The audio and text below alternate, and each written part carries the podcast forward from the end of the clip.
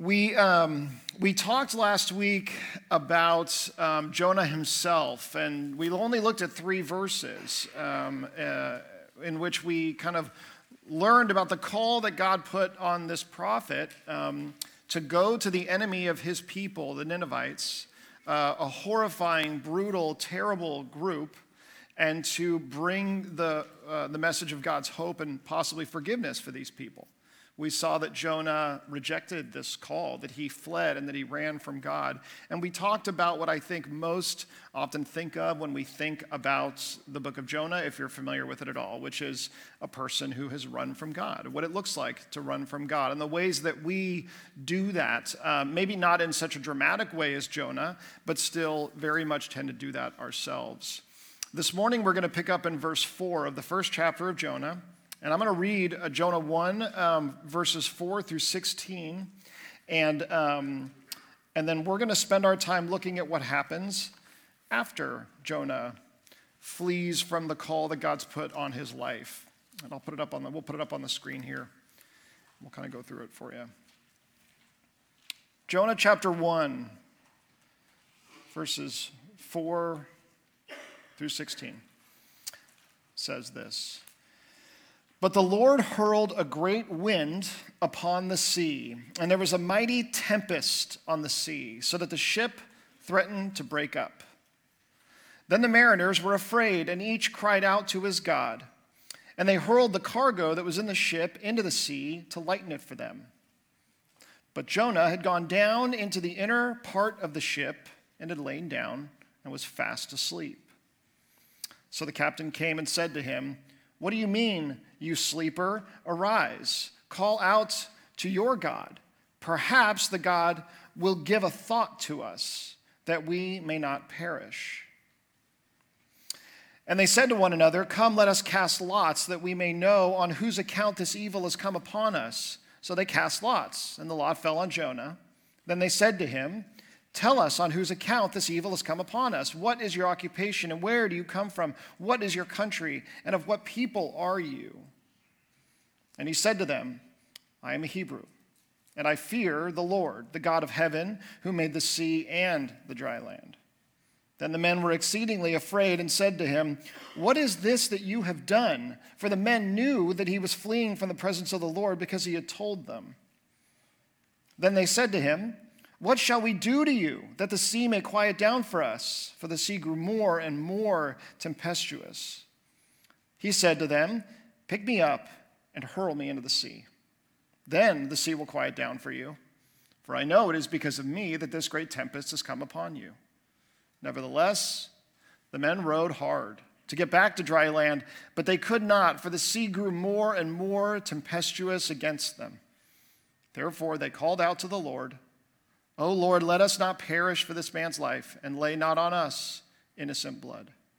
For you, O Lord, have done as it pleased you. So they picked up Jonah and hurled him into the sea. And the sea ceased from its raging. Then the men feared the Lord exceedingly, and they offered a sacrifice to the Lord and made vows. So, Jonah fled the Lord by attempting to get on a boat and sail in the opposite direction from where God called him to go. God said, I want you to go to Nineveh, which is this far away over the land. And he instead decided to go the opposite direction over the sea, thinking, you know, God can't get me there, right? Getting away from the people that he was a part of, the people of God, doing that so that he could hopefully be in a place where he wouldn't have to hear from God, have to encounter God. Because what we know is that um, if we want to get some distance from the voice of God, from, from thoughts of God, that the first thing that we do is we get some distance from the community of people that bring us to God oftentimes, right? Uh, we avoid that group, we avoid those voices, or maybe we stay in that group physically but really uh, we detach from it in terms of like our hearts or our minds willing to be open and vulnerable to that group in such a way that god can actually still speak into what's going on. That's a common thing that we do. Jonah attempts to do this physically by getting on a boat going in the water as far away as he can. But what we read about is that god comes after him. He causes this great tempest, this great storm to come up. And so the first thing that we see here is really the stars of this part of the story are the sailors the, the, the mariners, the guys who are not uh, people who believe in Yahweh, who worship this God at all. They worship separate gods, all of them, you can tell, because they're all calling out to their own individual gods when the storm comes up. But the storm comes up, God brings up a storm, and it's so obvious and so clear to these people who are mariners. They know what a natural storm looks like, okay? They're sailors. They know what storms look like, they know how they pick up, they know how they function, and there's something about the nature of this storm that they immediately are like, this is not a regular storm. This is divine in origin. And because it's divine in origin, we are going to waste no time at all. We're going to try to figure out how to survive this thing by calling out to any God that we can think of, calling out to Him and asking Him to uh, stop this thing from happening. We, we, we read here in, in the first verses after the Lord has hurled this great wind upon the sea, and this mighty tempest has come up, the mariners are afraid, and each cries out to his God. So the first thing they do is they cry out to all of their individual gods, saying, Stop this storm, show us what we've done wrong, whatever's happening, we need to take care of it because this storm is going to destroy our ship and it's going to kill us all. They get no answer. The storm doesn't change. So then they go on to the next step. This is how we know how serious this storm is. They immediately start throwing cargo overboard. Now, uh, these guys are in the business of hauling cargo. So when you start throwing cargo overboard, you're kind of at the last resort. So we get to the last resort pretty much right away in this part of the story. They're throwing all the crates, all the cargo, everything overboard to try to lighten the load of the ship so that hopefully it won't sink. And even that, in their desperation, will do nothing for them. After they've thrown everything over, they go and they find Jonah, who's asleep in the hull of the ship. They probably came across him when they were going down to get all the cargo to throw out of the ship. And uh, they didn't throw all the cargo out because he's cargo. And they say, hey, you, why don't you talk to your God? Why don't you uh, figure out if it has to do with your God? And classic Jonah, he's of no help at all. He just kind of lays there, right? He's in his deep sleep, we read about. Jonah doesn't seem to do anything useful, so then they cast lots. They write names on little pieces of sticks and they, uh, they use that as a way of kind of throwing it down as a way of saying, like, well, the gods show us whose fault it is. And they actually, this points them right back to Jonah. This guy's sleeping in the hole of their ship. They go back to him. They say, All right, what's the deal with you? How are you causing this? What's going on with you? Tell us about you. Tell us where you're from. Tell us why this is happening to us. He comes clean. He tells them his story, who he worships, who he is, what's going on. If you can't tell at this point, Jonah's choice to want to run away from God hasn't really panned out very well. Now, uh, this is typically what happens when we choose to run away from God, is we um, are presented with something that God wants for us. And we look at it and we evaluate it and we go, that's either going to cost me too much or that's going to that's going to lead to something too difficult. It's going to go in the opposite direction from the way I want my life to go in some way. And so I'm going to avoid what God's calling me to do. Why? Because I think it's going to make my life too hard. So, the reason that we avoid what God's calling us to do, where He's leading us, is because we think it will actually be easier to avoid it. It's the path of least resistance. So Jonah believes that even if he has to get in a ship and sail away from where he's ever lived and not come back, that that's easier and better than the thing God's telling him to do. Well, hopefully it works out that way because then it might be easier.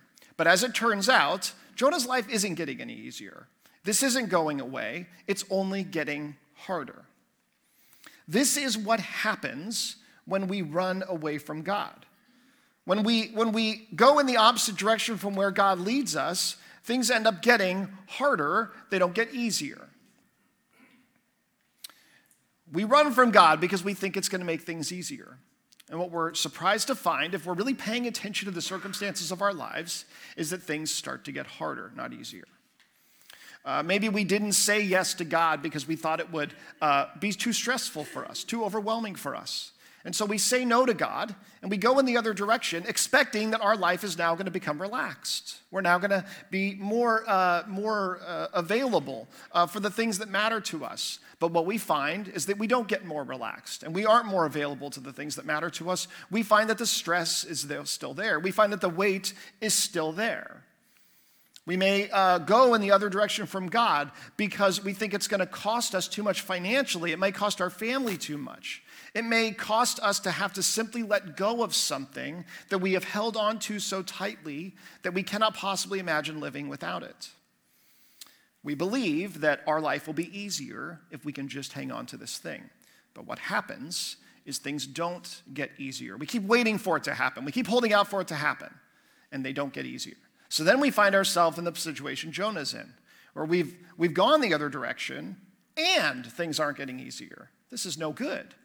But this is what happens when we choose to run from God, in whatever form that we do that. Jonah has run from God, and um, they have kind of uh, uh, we'll just say this. We'll just jump all the way to the end of our passage and we'll just look at how it ends for Jonah. How about that? So they picked up Jonah and hurled him into the sea, and the sea ceased from its raging. So there you go. Life is getting harder for Jonah. It's not getting easier, right?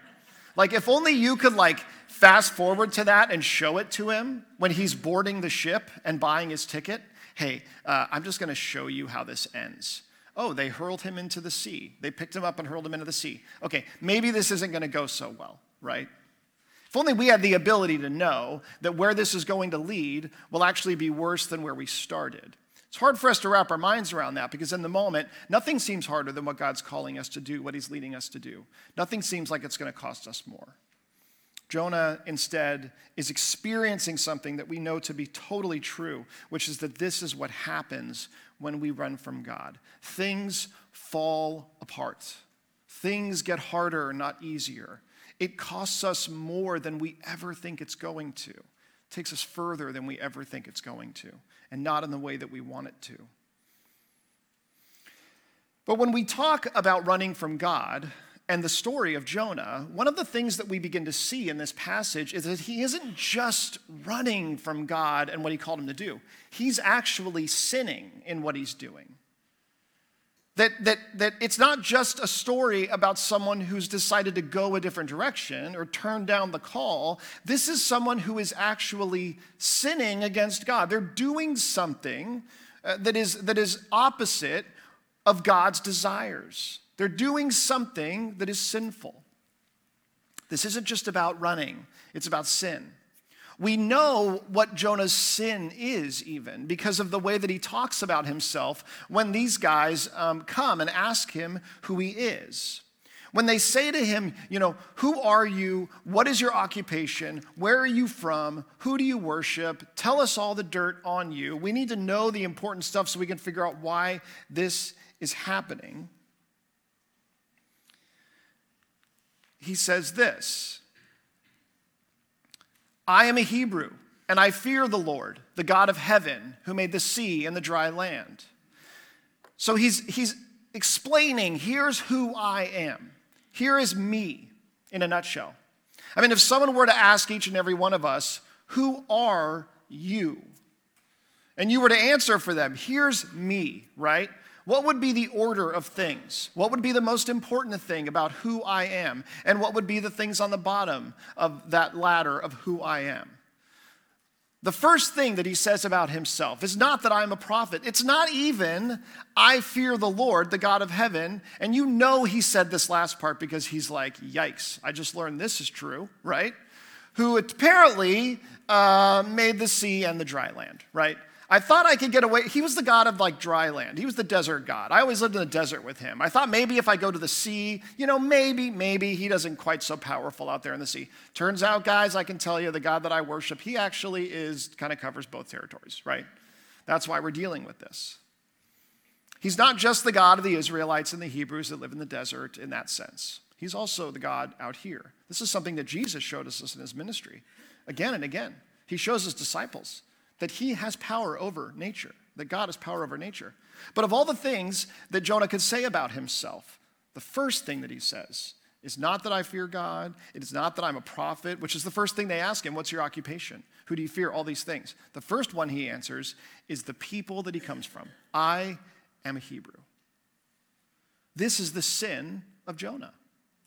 The sin of Jonah is that his identity, and this is why we get this account in Scripture and what it's telling us, is that, that of course that there would be points in which God's people, the Hebrews, the Israelites, would be so tempted to make being a Hebrew, being one of the Israelites, more important than any other part of themselves even being God's people.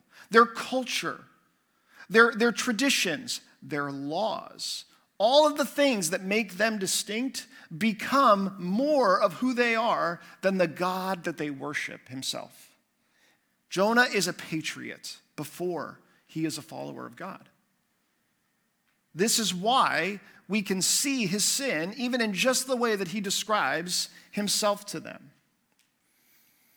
Often, the rebellion and the distance from God that we actually experience in life, it's the result of our placing something else as a part of that list, who I am, and placing it over who God tells us to be. I am an American. I am a Republican. I am a Democrat. I am a husband. I am a father or a wife and a mother.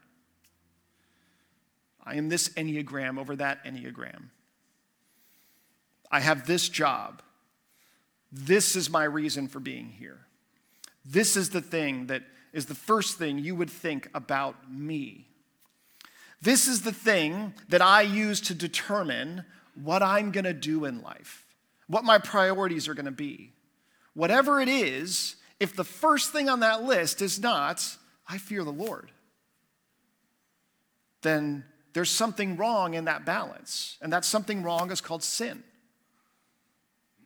And what Jonah's experiencing is his unwillingness to go to these people because the reason that he wouldn't go isn't just because he was afraid. We read all this horrible stuff last week that Jonah was terrified of, that these people could and probably he thought would do to him. But that wasn't the biggest reason he didn't go. The biggest reason we'll see later as he talks a lot more and complains a lot more to God is that he doesn't want to bring God's forgiveness to a people that are not Hebrews, people that are the enemies of the Hebrews. His pride in his country, his pride in being that cultural type of person, that is so important to him that he cannot do what God's calling him to do and stay faithful to that thing the way he wants to be. This is why when, when Jesus talks about dying to yourself, when he says we're supposed to die to ourselves in order to follow him, most people that I talk to want to know what God wants for their lives. Most people I talk to want to know where he's leading them, are, would really like to know and have that kind of clarity. But what happens when he does that, and it means the thing you put at the top of your list is going to be affected? We then don't hear God when he tells us. We then don't see where he's leading us. We then don't even begin or continue asking that question because we start to kind of sense that there's something leading us in the other direction. Apart from the fact that when we wander and we leave God, that um, things are going to get harder, not easier, what we also see happening here has to do with sin and suffering. Because there is a relationship between suffering and between sin. Now, I want to be super clear about this because what the Bible does not teach is that all suffering that you experience is because you're sinning. In fact, the book of Job tells us in the Old Testament uh, about a righteous man who experiences tremendous suffering, and it's not because he was sinful. But what scripture also teaches us is this that sin will always lead to suffering. And this is the other thing that Jonah, unfortunately, is having to find out right now. That his putting this part of his life over any other part, his identity being in this, and it leading him to some terrible behavior. Jonah is being a horrible person in this story. He's not living like a prophet. He's not living like a Hebrew. He's not living like somebody who fears the Lord of the water and of the land. No, he is living like someone who has sinned and is now suffering as a result of it. Suffering doesn't always uh, come as the result of sin in our lives, but sin that we commit will always lead to some form of suffering.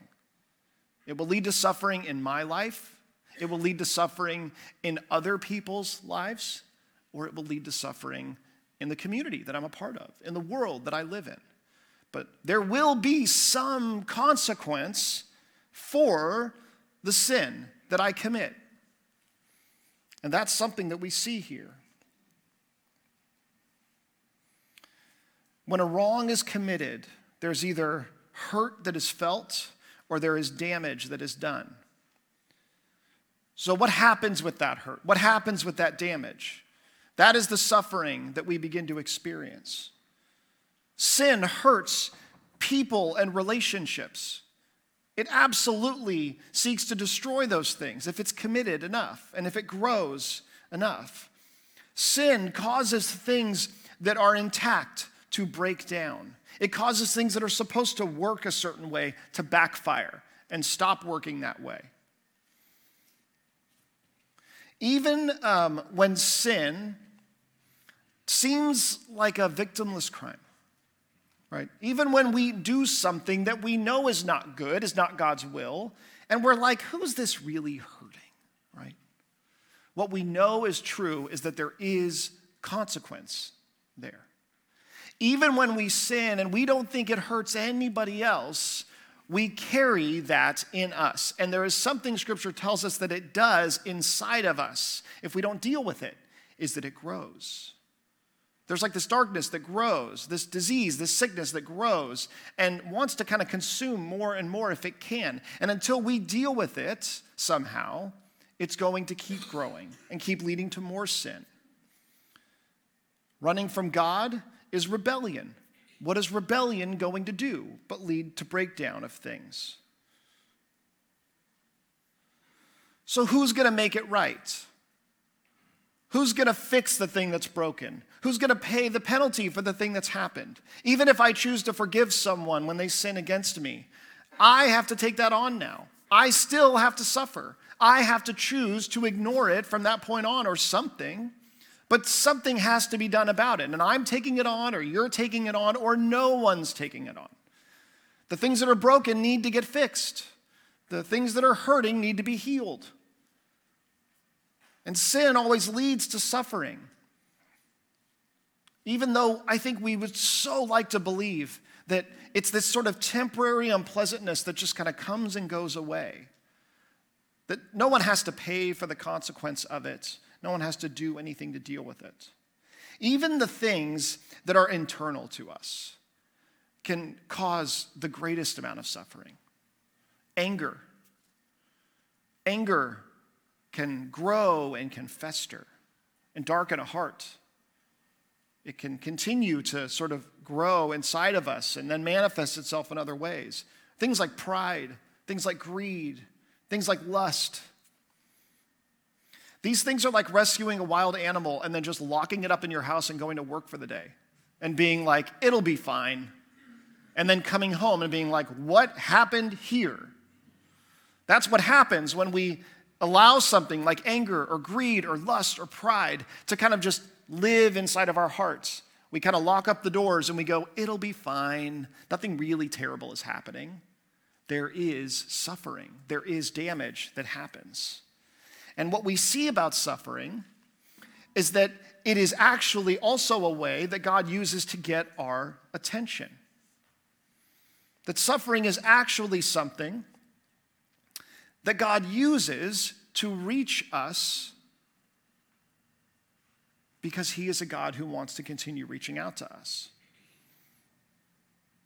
And you go, isn't that cruel? How cruel is that? that? That a God who loves us would want to do things like what's happening in this account to Jonah and these sailors.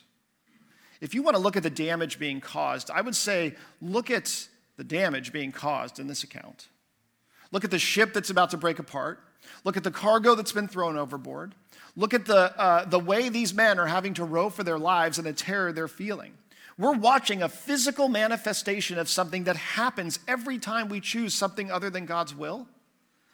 But we're seeing it played out in a more vivid way. But make no mistake, the same amount of damage happens when we sin and when we run from God. We don't see it so dramatically like we do in this story, but we see it in this story, and it's a good thing that we do because when we see it, we recognize just how serious this thing really is. And look at who Jonah is becoming. Look at how he is behaving. Look at how this prophet is being. Clearly, the mariners, the sailors, are the better guys in this story. They identify and recognize his God. They think to pray to the gods rather than trying to do something else. Even when he says to them, Throw me overboard, they're like, I don't think we're going to start there because uh, if your God is the one causing this, I think we just want to make sure that we don't throw you overboard because that could make things worse. Maybe let's just row as fast as we can back to shore because there's obviously nothing else that we can do to, to save ourselves.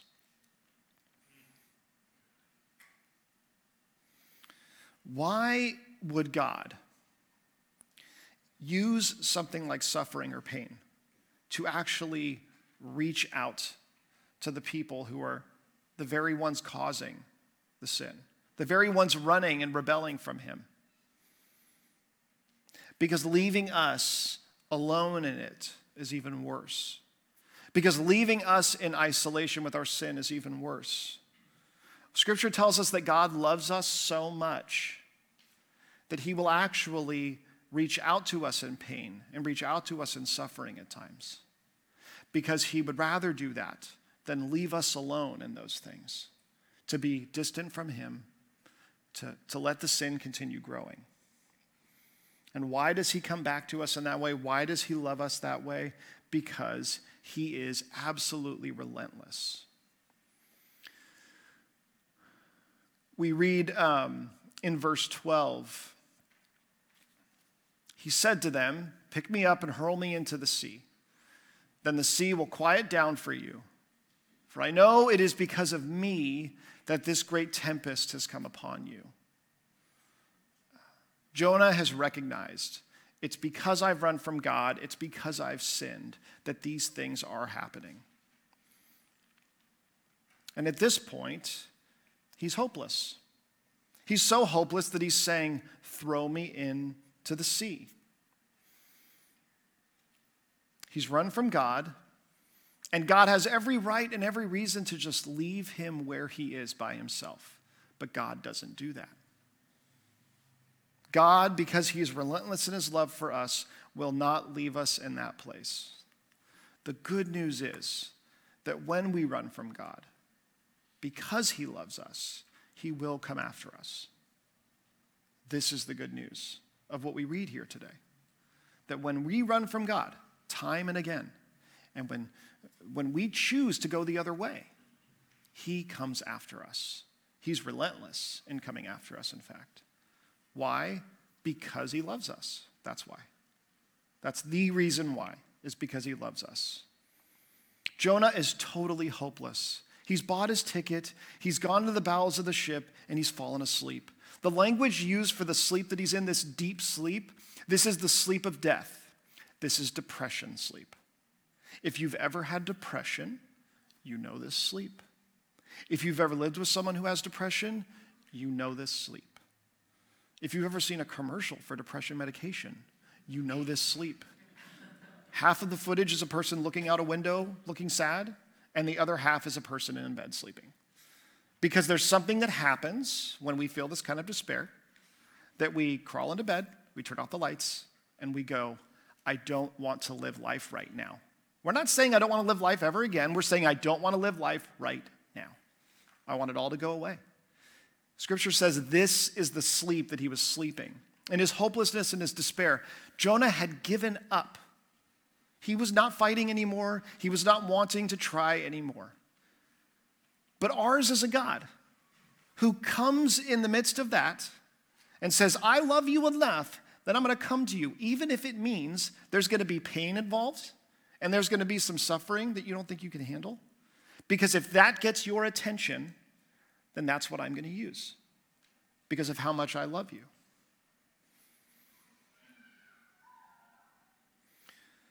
So when the men ask him um, what to do so the sea will die down, he says, Throw me overboard, I'm done. And they eventually do it. The intent of this storm is really clear.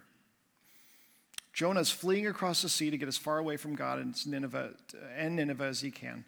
God is not intending to let him do that. God is like, I'm not going to let you go. I'm not going to let you get away. God says, I'm going to intercede here and I'm going to stop this thing in its tracks because I love you. We read again and again and again about this God of relentless love in Scripture who comes to his people who comes to even a single person. Not because he needs what we have, not because he needs to collect some debt and he's just going around doing that, but because he loves us and we're his children. We read about the, the lost sheep that Jesus talks about the shepherd leaving the flock to go and seek. He says the shepherd leaves the flock and goes to that one lost sheep to pursue it, to bring it back into the fold. We read about the, the prodigal sons, the two sons living with their father. The first son runs from God because he just doesn't want to do things his way anymore. He runs from the father, sorry, because he just doesn't want to do things his way anymore. He says, I want my freedom. It seems unfair to me that you would just keep me tethered to you with all of these decisions. Being a part of a household will not bring me joy. It's just oppressive. It's just rules, rules, rules. And so he leaves. He experiences the consequences of his sin. And those consequences draw him back. And what does the good father do? But he runs out to meet him. He runs out to him. And then when the older son complains to him and says, Are you kidding me? I never left. His father's like, You were never here. You were so focused on rules that you were never here being my son. And he goes to that son and says to him, I don't want that kind of a relationship with you. I want this kind. He comes to that son, even in his complaint, even in his pride, even in his self pity. The Israelites build an idol, and God still chooses to bring them into the promised land. Moses goes into the wilderness to get away from his people and the Egyptians, and God brings him back to his people and the Egyptians. God goes after Paul on the road to Damascus. The disciples scatter when Jesus is uh, arrested, and he comes back to them with love. David sins with Bathsheba, and he was just never going to see, obviously, what he was doing wrong. I mean, her husband dies because of it, and he's like, I'm totally good with the way things are going right now. God sends the prophet Nathan to open up his eyes and show him what he's doing because God loves him and he comes after us. Some of you have been caught in the act. And as painful and as hard as that was, as infuriating as and as humiliating as it was, you can now see that that is what saved you. That whatever means God used to chase you down, or is using to chase you down, He does it because He loves you and He's relentless like that. And the good news of the gospel goes even beyond this. You see, we read, um, you know I'm going to do it every time. We read in Romans chapter 5, but God shows his love for us in this that while we were still sinners, Christ died for us. That he came for us and he did something for us even though we did not deserve it. There is no way to hammer this into our brains enough that we fully, really understand it, that we really see how much it applies to us. The good news is that while we were still sinners, Christ died for us, not when we were good and had taken care of everything, He died for us. He went after the people who were sinful. He went after us and made a way for us. You see, it goes beyond just God seeking us and bringing us back, because if God brings us back, guess what? There's sin in us. If God seeks us, guess what? There was that thing that created the distance to begin with. What about that? What about the fact that we're still broken and we still have that heart and that tendency? The good news is not just that when we run from God, He comes after us, but that when we sin, that because He loves us, He also makes us whole again. That God does the work so that we can be whole again. And that's incredibly good news.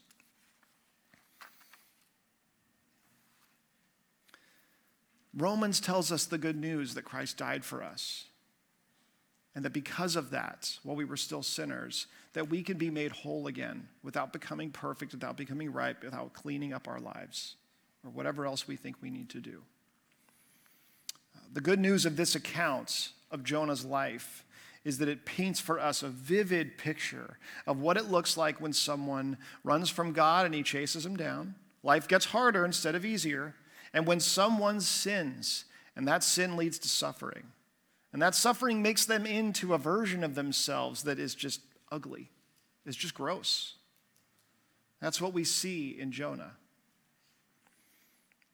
But the good news is that it doesn't end there, that it ends with a God who um, chases after us relentlessly, and a God who then comes to us and says that because I love you, I have a way to make you whole again. If there's anything that we're to do when we encounter this part of Jonah, it is to stop and ask the question of repentance.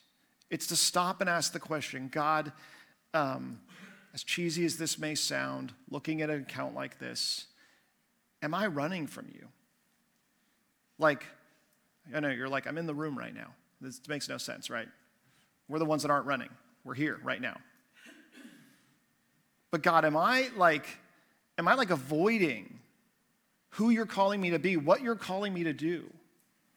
Am I doing that because I'm afraid of how hard it's going to make my life? Am I unwilling to let go because I'm afraid of what it's going to cost me and I just want things to be easier?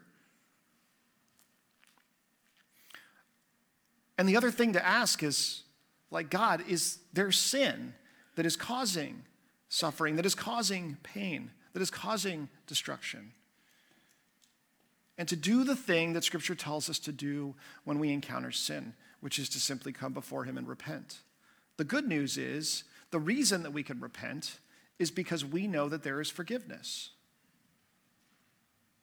You know, we take um, communion this morning, and we take communion as an act of worship, as a response to what Jesus has done. We do it because the good news is that we come before our Father, and that when we bring Him who we are, we confess things to Him, and we say, God, I need you to make me whole, that He does. He does that not because of how hard we've worked. He does that not because of how long we've been around church. He does that not because of how much we know. He does that because of what Jesus did. But our job, our part, is to come to Him and to repent. And so this morning, as we do this, as we spend this time in response, as we worship, as we, um, as we take communion together, I want to encourage you to use this time and to take as long as you need to. To just come before the Lord and to say, Father, search me and know me. Would you search my heart, God? God, if there are things that are within me that are sinful, if there are things that are within me that I'm holding back from you, if there are things about me that I'm holding up as more important than I fear God, God, would you show those things to me? And would you give me the courage to repent of those things? And would you remind me that as I repent to you, that you make me whole, that you restore me because of how much you love me? Romans tells us it's God's kindness that leads us to repentance. I know we read an account like this and go, he doesn't sound that kind. There's nothing more kind than God doing whatever he has to do to bring you and me back to him.